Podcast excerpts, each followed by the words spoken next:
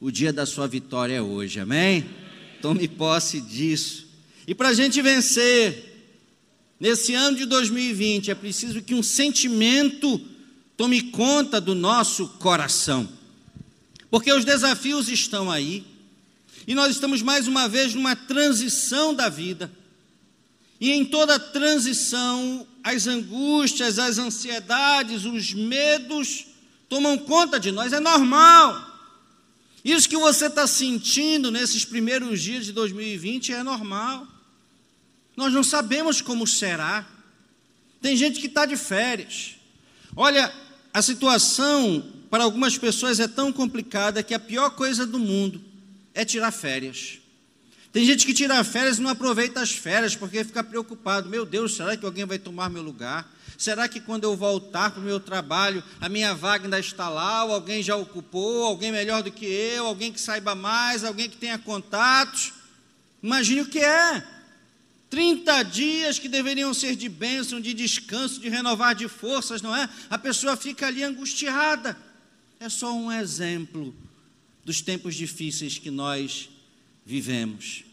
E é por isso que a Bíblia, em vários momentos, em dezenas de momentos, e aí eu acrescento em centenas de textos bíblicos, nesses momentos de transição, de angústia, de um enfrentamento do desconhecido, a Bíblia vem e nos diz: coragem, coragem, coragem para enfrentar esse desconhecido, esse 2020. Porque 19 já ficou para trás, 2020 começou. E o tema dessa ministração é coragem, eu estou contigo. E o texto base está lá em Atos no capítulo 23, verso 11. Atos 23, 11. Atos é um livro muito interessante foi escrito pelo evangelista Lucas, é um, médico, não é um estudioso, um pesquisador, que escreveu dois livros na Bíblia, sem nunca ter conhecido pessoalmente Jesus.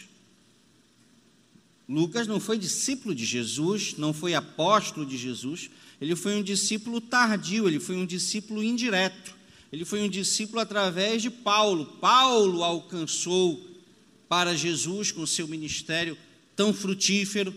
E ele escreveu então dois livros, volto a dizer, o terceiro dos evangelhos, o Evangelho de Jesus segundo Lucas e também Atos dos Apóstolos.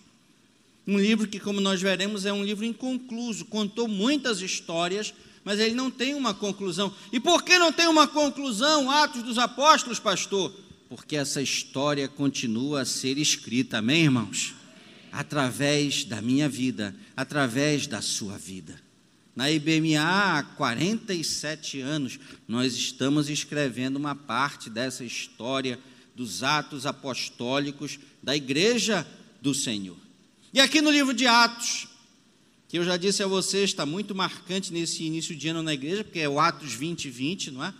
Eu até disse de manhã que isso pode não significar absolutamente nada, não é? Parece aquelas coisas da televisão que o cara fala, fala, fala e ele pergunta: Você sabe o que isso significa? Absolutamente nada.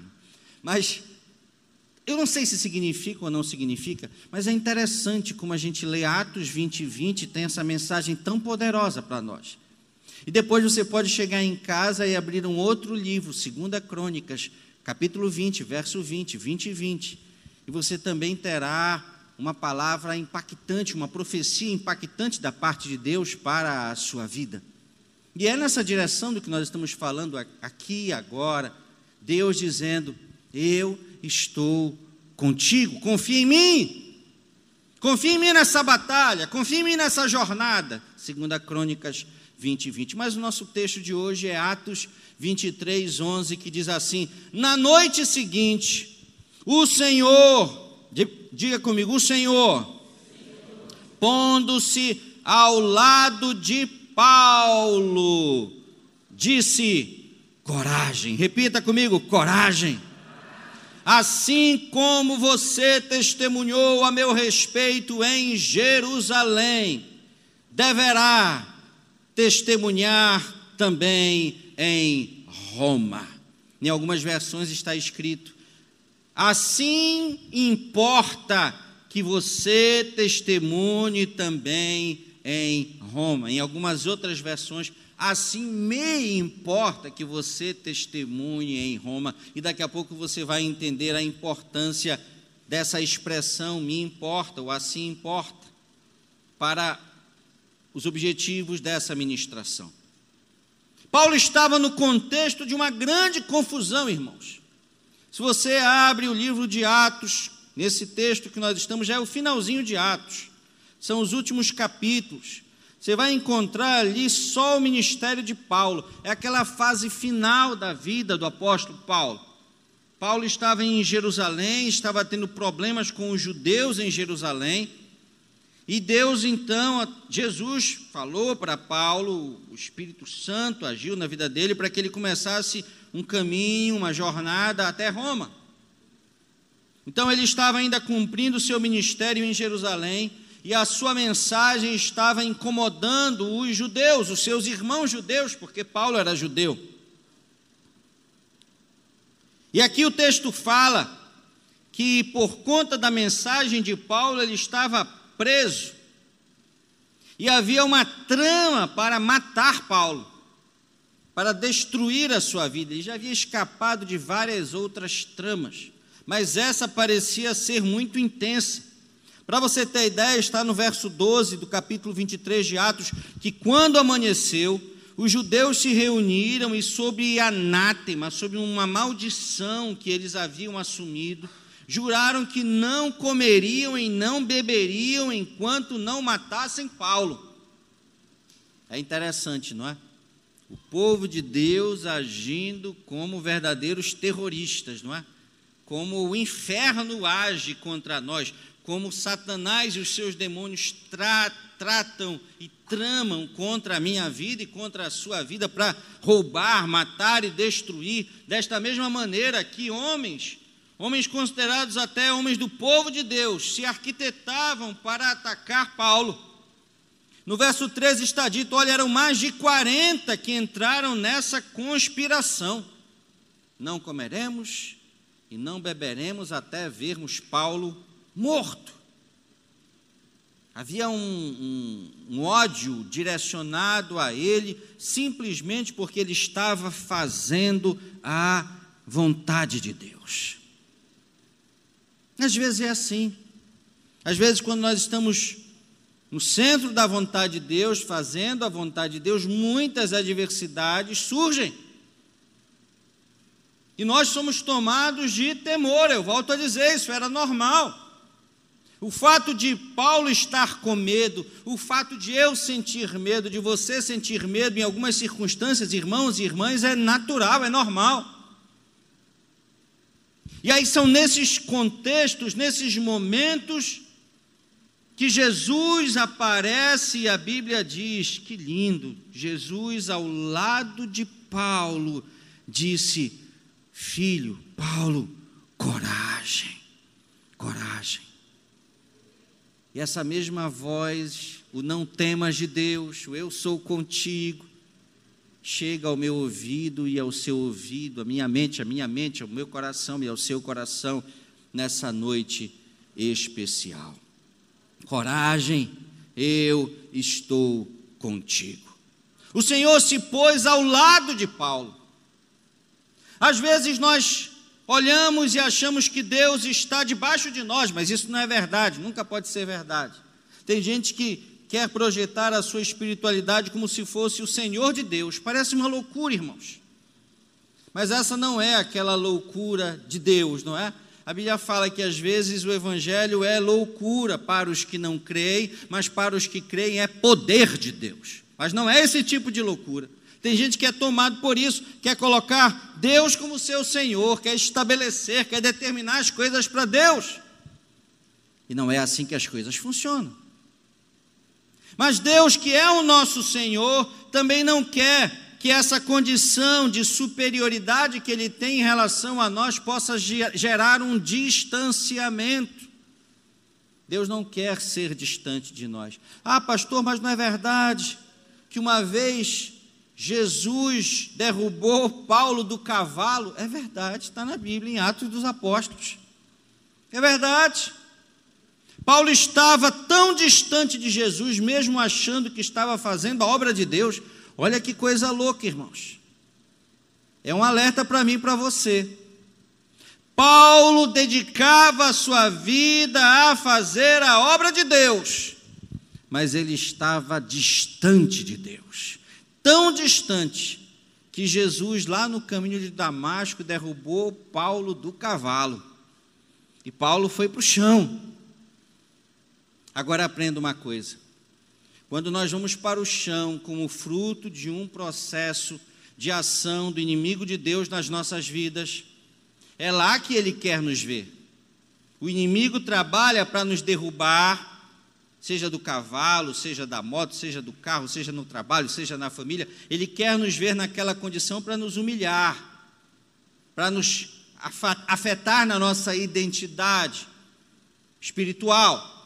Mas todas as vezes que Deus nos colocar nessa condição, tenha certeza, o que Deus quer é te honrar mais ainda, amém, irmãos?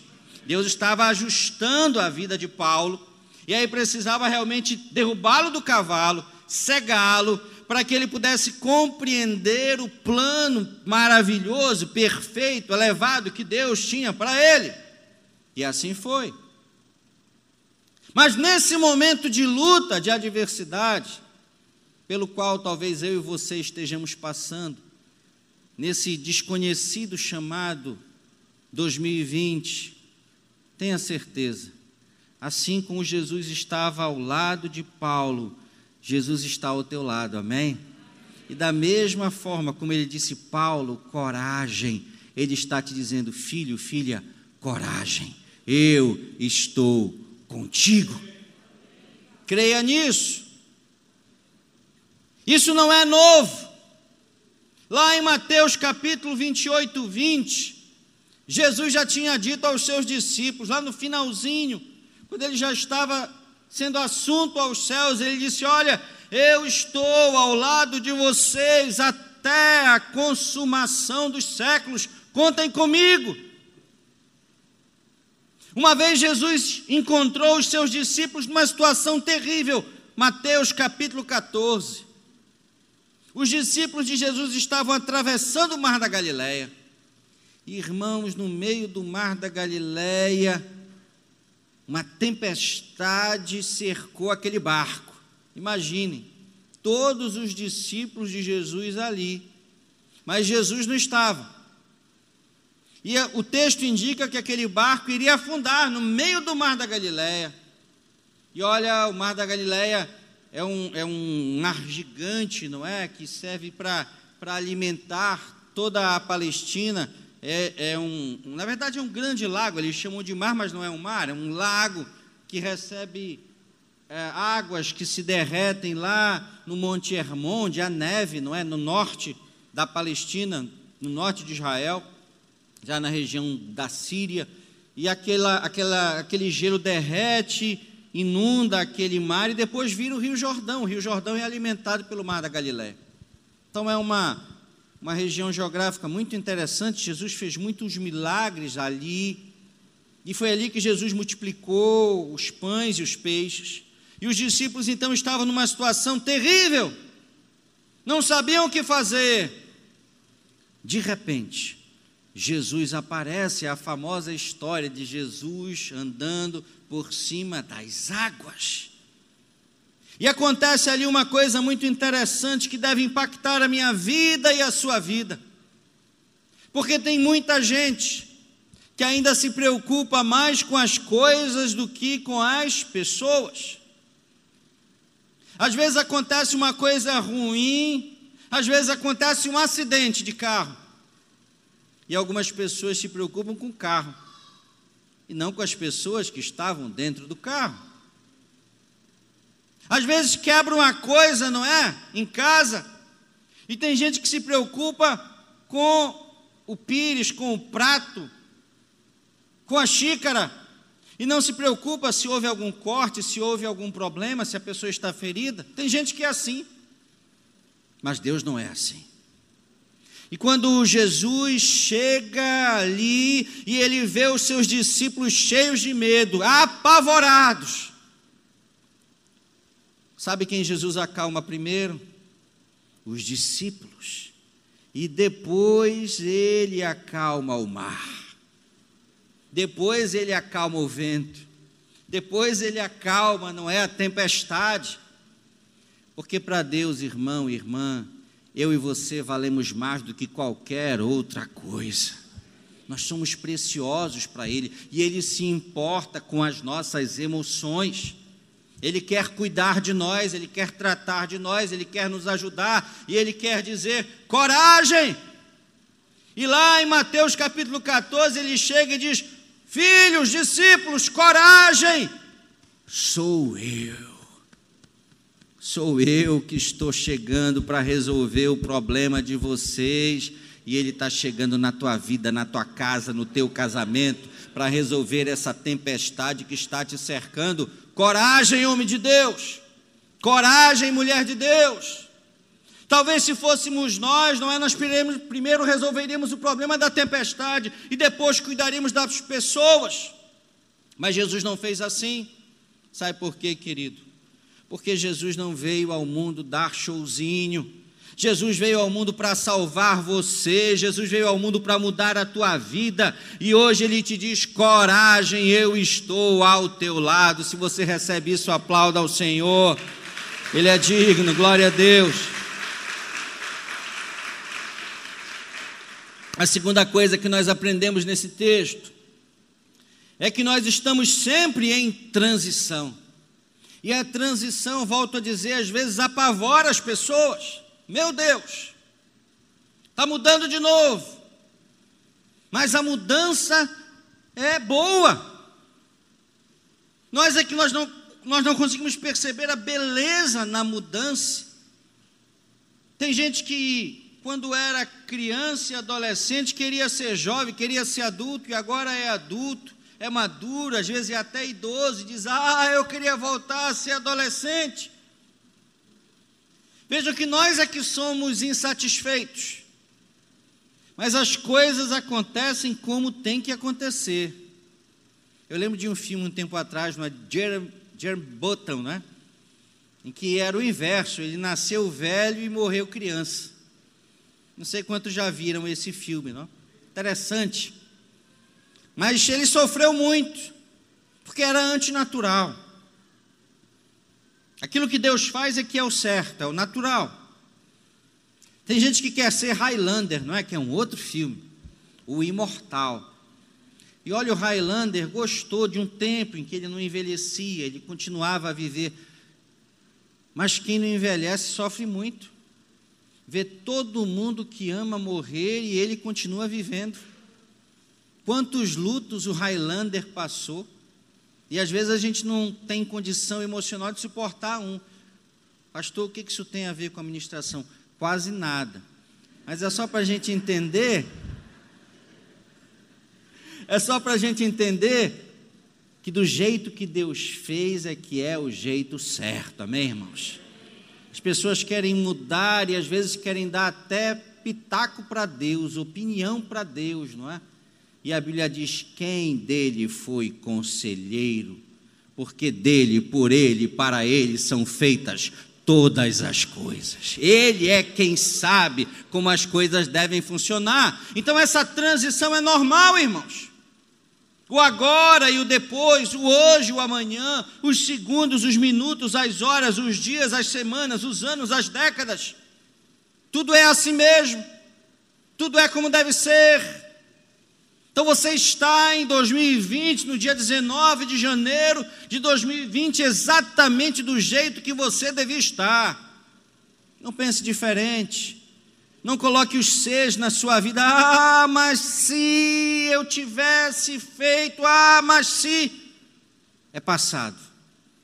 Não te pertence mais. E o futuro?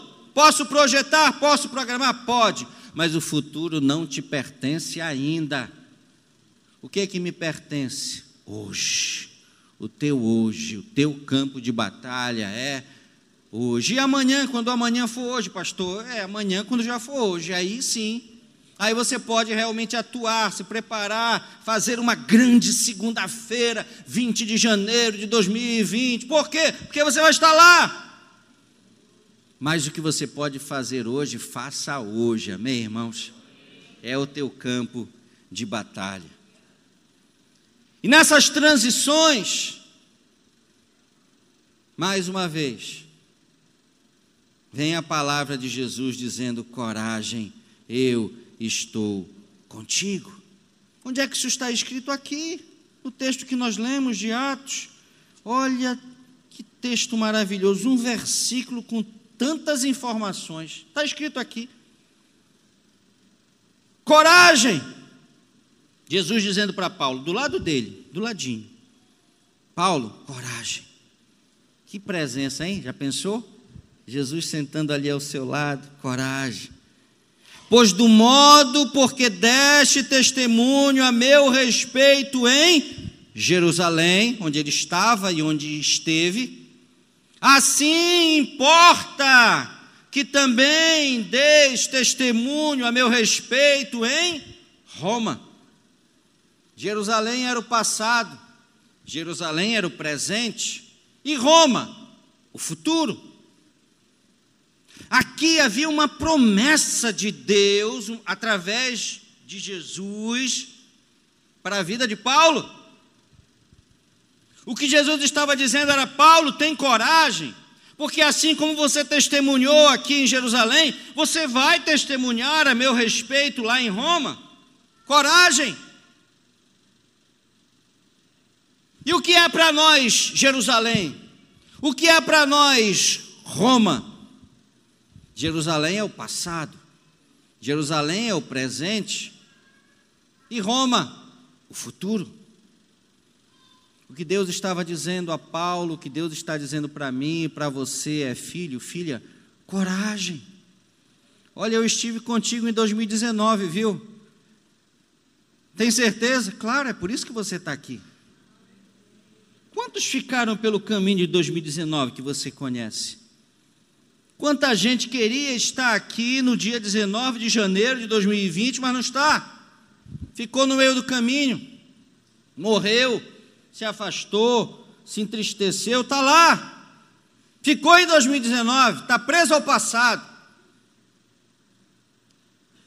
Mas o que Deus está dizendo é: olha, eu estive contigo durante os 365 dias de 2019 coragem, eu estarei contigo durante os 366 dias de 2020. Coragem, filho. Coragem.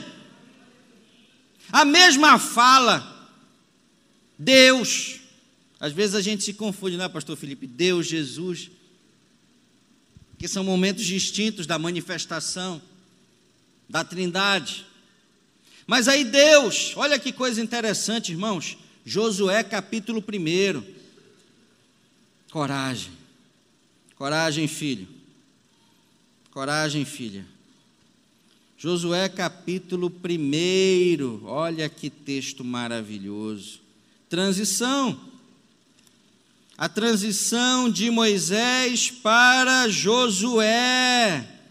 Moisés havia liderado o povo de Israel durante décadas mas agora ele tinha morrido. Sumi, assumiu, subiu a liderança do povo de Israel, Josué.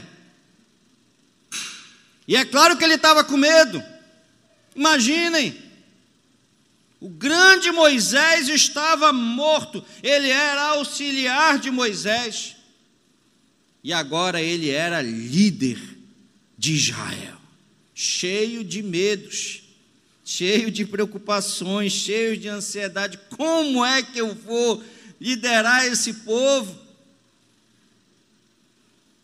Nesse contexto, Deus fala com Josué. Talvez você esteja nesse mesmo sentimento de Josué. Talvez a sua vida não esteja tão complexa e você não esteja enfrentando tantos inimigos quanto Paulo.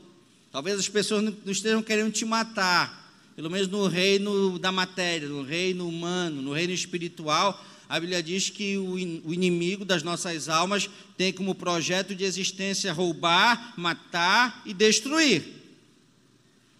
E o alvo dele somos nós, filhos de Deus, os preciosos de Deus, a família de Deus, os príncipes e princesas de Deus, tenha certeza disso. Satanás não está, eu ouvi um dia desse essa coisa interessante, não é? Satanás não está preocupado com o teu dinheiro. Satanás não está preocupado com o teu carro. Às vezes ele destrói o teu carro para tentar atingir a tua vida, não é? Satanás só tem um alvo que é destruir as nossas vidas, a nossa comunhão com Deus, a nossa vida espiritual. Ele não tem interesses materiais nenhum. Então, cuidado com isso, esteja atento a isso. Talvez o seu problema não seja o problema de Paulo, talvez o seu problema seja como esse de Josué. Muitos desafios agora para 2020.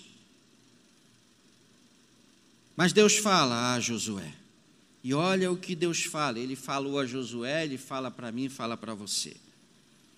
Josué, verso 5, verso 6. Josué, ser forte. Josué, ser corajoso. Filho, filha, eu não te deixarei eu não te desampararei.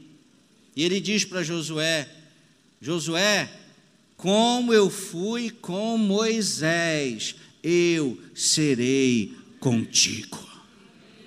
E Deus fala a você e a mim nessa noite, filho, filha, como eu fui contigo em 2019, eu serei contigo em 2020. Aleluia. Irmãos, as coisas mudam, as estações mudam, os humores mudam, a gente envelhece, a nossa condição social muda, a gente muda de cidade, mas tem um que não muda, esse é Deus, o nosso Deus. Tem uma coisa que não muda: o desejo desse Deus em nos abençoar e em ter um relacionamento conosco. Isso não pode mudar a presença de Jesus ao nosso lado. Não se preocupe com amanhã, com depois de amanhã, com o próximo mês. Coragem. Deus está contigo. Amém. E ele abrirá as portas que precisam ser abertas e ele fechará as portas que precisam ser fechadas. E essa é a última lição porque nada pode impedir a realização do plano de Deus nas nossas vidas. Coragem. Na verdade, pode. Não uma coisa, mas alguém. Satanás, não. Inclusive, eu acho que a cota de falar nele essa noite já encerrou, né? A gente aqui costuma falar em Deus, não é? É só para alertar mesmo. Mas acabou, não é? Quem é que pode atrapalhar? Diga eu. É só você. Só nós temos poder para atrapalhar, para impedir, para embaraçar, para retardar uma obra, um plano, um projeto de Deus para as nossas vidas. Só eu e você, na vida de cada um. Não é um terceiro, não. É cada um na sua vida. Porque eu posso me negar, eu posso não aceitar, eu posso não querer. E aí Deus não força, Deus não faz, Deus não impõe, porque nós estamos colocando empecilhos, embaraços. Agora tenha certeza que quando um homem e uma mulher, com as suas limitações, com as suas fraquezas, com as suas debilidades, com as suas incapacidades, com o seu despreparo, quando um homem e uma mulher se colocam inteiramente na mão de Deus, Deus faz coisas extraordinárias. E Deus quer te usar nesse ano de 2020, meu irmão, minha irmã. Não embarace, não atrapalhe, não impeça, não retarde, não fique dizendo: ah, eu não estou pronto, ah, eu não estou preparado, ah, eu ainda não sei, ah, eu não tenho condições, ah, eu sou pobre, ah, eu sou feio, eu não posso. Querido, olha alguns exemplos aqui. Moisés, que nós dissemos, o grande libertador de Israel. Moisés era gago mas Deus o levou para confrontar o Faraó do Egito e para conduzir o povo de Israel, alguém que não tinha habilidades na fala. Davi, Davi era o caçula desprezado pela sua família, mas ele tinha um coração segundo o coração de Deus e ele se transformou no grande rei de Israel. Gideão, a Bíblia diz, ele mesmo fala quando recebeu a chamada. Sabe o que Gideão diz? Eu sou o mais pobre da mais pobre família da minha tribo. Mas Deus o transformou num dos maiores juízes da história de Israel. E você, meu irmão, eu tenho certeza que você tem qualidades, dons e talentos que o Senhor te deu. Deixa Deus te usar para realizar os planos dele neste ano de 2020. Porque Deus tem algo para a tua vida, amém, irmãos? Você não está aqui por acaso. Nós não estamos vivendo esses 19 dias do mês de janeiro de 2020 e não viveremos este ano por acaso. Deus tem um propósito para isso, Deus tem uma intenção para isso, para a nossa existência, para a nossa sobrevivência. Bem disse o evangelista Marcelão: o presente maior a vida, o respirar. Mas você não é uma máquina apenas para inspirar e expirar, inspirar e expirar. Deus tem muito mais para a tua vida, amém, irmão? Te prepara para isso. E sabe por quê? porque ele tem um plano, ele tem um propósito. Olha o que o texto nos diz, querido. E quando Deus quer agir, coisas diferentes acontecem ou podem acontecer, coisas estranhas acontecem, coisas extraordinárias acontecem, inesperadas, coisas que parecem realmente loucura, irmãos. As coisas se invertem, porque é Deus que está agindo, não é o homem. O homem é limitado, Deus é ilimitado. E olha o que nós vamos encontrar aqui, se prepare para isso. Já estamos finalizando. Atos capítulo 23, o mesmo texto lido. Nós vimos aqui os judeus, 40, mais de 40, diz o texto, mais de 40 judeus estavam ali conjurados, não é? Nós não vamos comer e nem beber até matarmos Paulo. Às vezes isso acontece em casa, não é? Às vezes é fogo amigo. A gente, de onde a gente não espera, vem. Tem até uma brincadeira, de onde a gente não espera que não vem nada mesmo, né? Mas na verdade é isso, de onde a gente não espera, às vezes é que vem o ataque, de onde não deveria vir o ataque, de onde deveria vir a proteção, vem o ataque. Mas Deus tinha um propósito para Paulo. O que que Deus havia dito a Paulo? O que que Jesus ao lado dele havia dito? Paulo, coragem. Assim como tu pregastes em Jerusalém, tu pregarás em Roma. Assim como eu estive contigo em 2019, eu estarei contigo em 2020. Eu tenho um plano. Nada vai impedir esse plano, nada nem ninguém. E aí aqueles 40 homens se organizaram para atacar, atacar Paulo, para matá-lo. Sabe o que Deus fez, irmãos? Deus usou os inimigos de Paulo, porque ele estava preso. O povo de Paulo eram os judeus, que queriam matá-lo.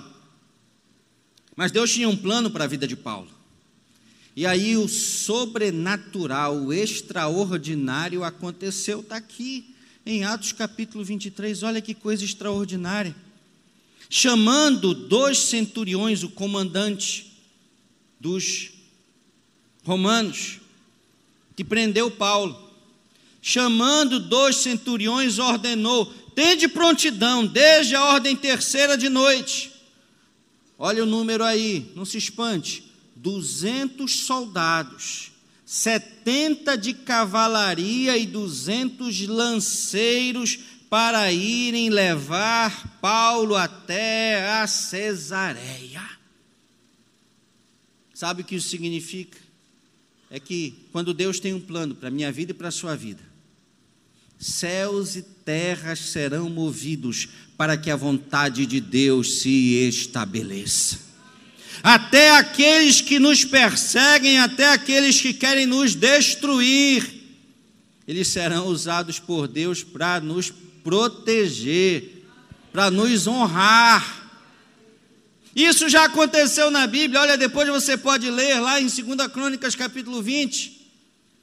Numa daquelas batalhas do povo de Israel, só que nessa foi diferente, porque em muitas batalhas havia uma luta mesmo. Israel lutava, Israel enfrentava. Mas olha, se nós fôssemos usar assim uma linguagem humana, a gente podia dizer: nessa Deus quis esnobar. Nessa Deus quis mostrar que ele era Deus mesmo. Nessa Deus quis mostrar que ele não precisava de ninguém. Segunda Crônicas capítulo 20.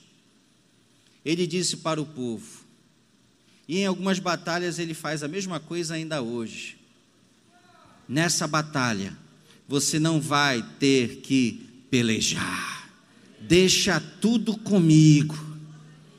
E quando Deus fala isso, quando a gente deixa tudo com Ele, coisas maravilhosas acontecem. Sabe o que diz lá em 2 Crônicas capítulo 20? Que os próprios inimigos lutaram entre si. Era inimigo contra inimigo. E eles se mataram, irmãos. Quando o povo de Israel chegou para a batalha, não tinha mais inimigos, estavam todos exterminados.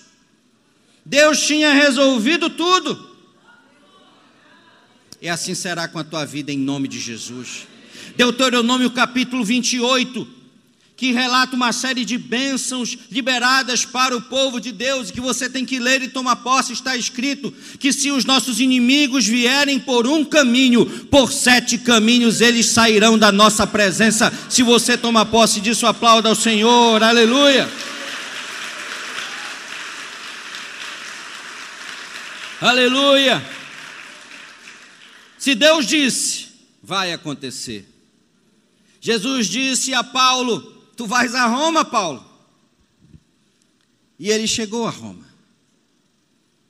Eu creio que nós chegaremos, a todos nós, na vontade de Deus, na bênção de Deus, até o dia 31 de dezembro de 2020. Amém, irmãos? Essa jornada nós vamos, se o Senhor não vier buscar a sua igreja, essa jornada nós vamos trilhar, essa caminhada nós vamos cumprir. E no dia 31 de dezembro de 2020, nós estaremos cheios de bênçãos para contar, amém? Cheios de histórias, é verdade, mas cheios de bênçãos. E na sua mão, como na minha, estará a bandeira da vitória, amém? Em nome de Jesus. Foi fácil, pastor? Não. Estamos chegando ao fim, mas ainda tem um pouquinho para a gente aprender, só mais três a quatro minutos. Não foi fácil. Lá em Atos capítulo 26, 24, depois você pode ler, é só sobre Paulo, os últimos capítulos de Atos. Ele foi levado diante do governador, mas ele falou coisas tão profundas que aquela autoridade disse: Paulo, tu és louco. As muitas letras te fazem delirar, não tem sentido o que tu falas. Mas ele não se abalou, ele foi chamado de louco, manteve ali a integridade do que estava pregando. Em Atos capítulo 27, irmãos, é tudo muito rápido. Paulo sofreu um naufrágio, mas como, pastor? Não era obra de Deus. Não era obra de Deus ele sair de Jerusalém e ir até Roma. Era. Mas não foi fácil. Eram momentos de dificuldade. Quer dizer que esses momentos Pode acontecer na minha vida? É claro que sim, já estão acontecendo, eu sei. Nós não somos aqui pessoas que projetam uma vida cristã como um mar de rosas, não é, irmãos? Nós não projetamos a nossa vida cristã como um céu de brigadeiro. Tem turbulência de vez em quando nesse nosso voo. Às vezes a gente pensa que não vai dar, que não vai resistir, mas a turbulência passa, não é? E a gente segue viajando. É assim. Assim a vida do crente, assim foi com Paulo, ele naufragou. Agora preste atenção. É uma outra ministração. Mas o naufrágio de Paulo deveria ter gerado uma coisa, o que? A morte de todo mundo. Aquele naufrágio iria matar todo mundo. E aí aconteceu algo extraordinário. Por causa de Paulo, por causa do projeto de Deus para Paulo, nenhuma daquelas vidas se perdeu. Pastor, será que eu posso crer que por minha causa a empresa que eu trabalho não vai fechar? Creia, irmãos. Se essa for a vontade de Deus, creia assim. Será que eu posso me sentir tão importante assim? Não se sinta, você é importante para Deus. Você é. Nenhum se perdeu, todos foram salvos. Acabou a tribulação? Não. Ele chegou numa ilhazinha depois do naufrágio, Atos 28, chamada Malta. E ele estava ali, irmãos, conseguindo fazer uma fogueirinha para se aquecer do frio. Sabe o que a Bíblia conta? Uma víbora picou a mão de Paulo. Imagine isso. Não foi fácil. E olha que ele estava ali cumprindo o propósito de Deus. E aí todos disseram: é um assassino, vai morrer. Sobreviveu do naufrágio. E essa víbora vem picá-lo. O que aconteceu com Paulo? Nada. Nenhum mal o alcançou. E aí, sabe o que disseram? Aqueles mesmos que o chamaram de assassino? Deve ser um Deus não conheciam, não é o nosso Deus, um Deus de D é verdade. Ele não era um Deus, mas ele era filho de Deus. Havia um propósito, havia uma razão de ser para ele estar naquela caminhada. Picado pela cobra, nada aconteceu. E aí o que aconteceu com a vida dele? Ele chegou a Roma propósito daquela jornada se realizou. Eu profetizo sobre a sua vida que você vai chegar exatamente no lugar que Deus determinou para ti nada nem ninguém será capaz de impedir. As tribulações, as lutas, as adversidades serão apenas momentos passageiros, porque há um propósito, há um projeto de Deus para a tua vida, para a tua existência nesse ano de 2020. E em nome de Jesus, ele se realizará na sua totalidade. Se você crê nisso, aplauda mais uma vez ao nome do Senhor.